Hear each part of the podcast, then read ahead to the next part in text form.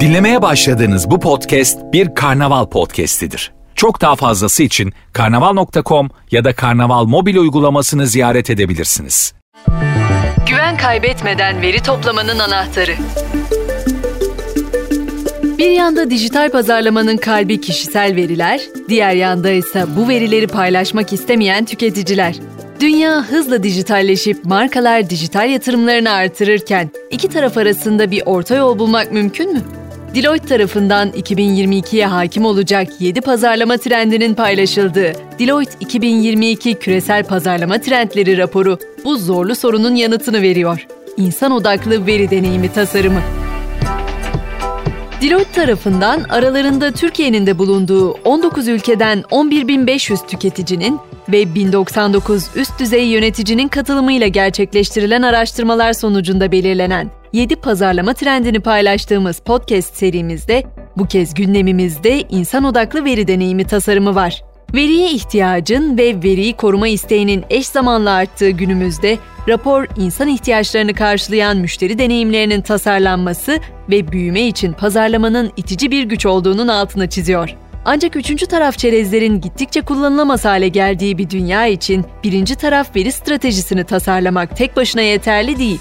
İnsan odaklı bir veri deneyimi tasarlamak, verilerin kullanımını yararlı bulan ve ürkütücü bulan bireyler arasındaki ince dengeyi gözetmeyi de gerektiriyor. Deloitte kişisel bilgilerin kullanımının güveni nasıl oluşturabileceğini veya zedeleyebileceğini anlamak için tüketicinin marka ile ilişkisini dikkate alırken aynı zamanda tüketicilerin belirli veri etkileşimlerini nasıl algıladıklarını inceliyor.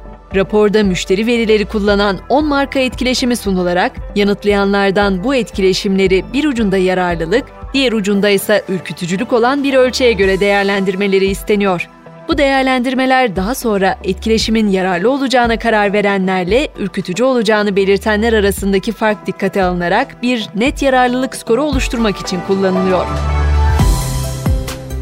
Katılımcıların %68'i düzenli alışveriş yaptıkları bir markanın ürünleri indirime girdiğinde kendilerine uyarı iletmesini yararlı bulduğunu söylüyor.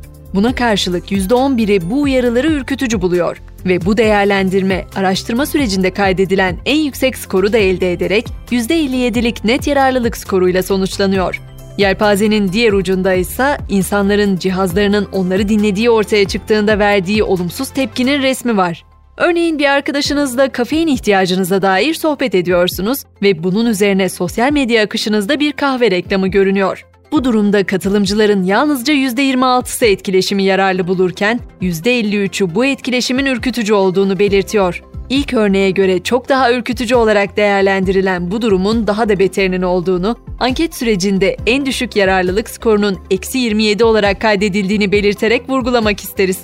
Pazarlama geleneksel olarak müşteri deneyimini iyileştirmek için detaylı müşteri verilerini kullanmıştır. Fakat veri izleme hakkında artan muhalefet dikkate alındığında insan odaklı bir veri deneyimi tasarımı nasıl yapılabilir? Geçtiğimiz haftanın trendi olan çerezsiz bir dünyada hayatta kalmakta da belirtildiği üzere bu dengeyi kurmak müşterinizi ilk günden itibaren güvende hissettirmekle mümkün.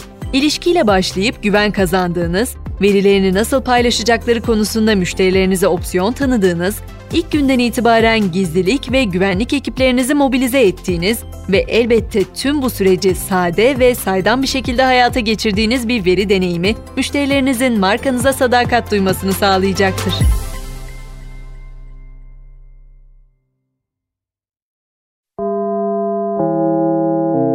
Dinlemiş olduğunuz bu podcast bir karnaval podcastidir. Çok daha fazlası için karnaval.com ya da karnaval mobil uygulamasını ziyaret edebilirsiniz.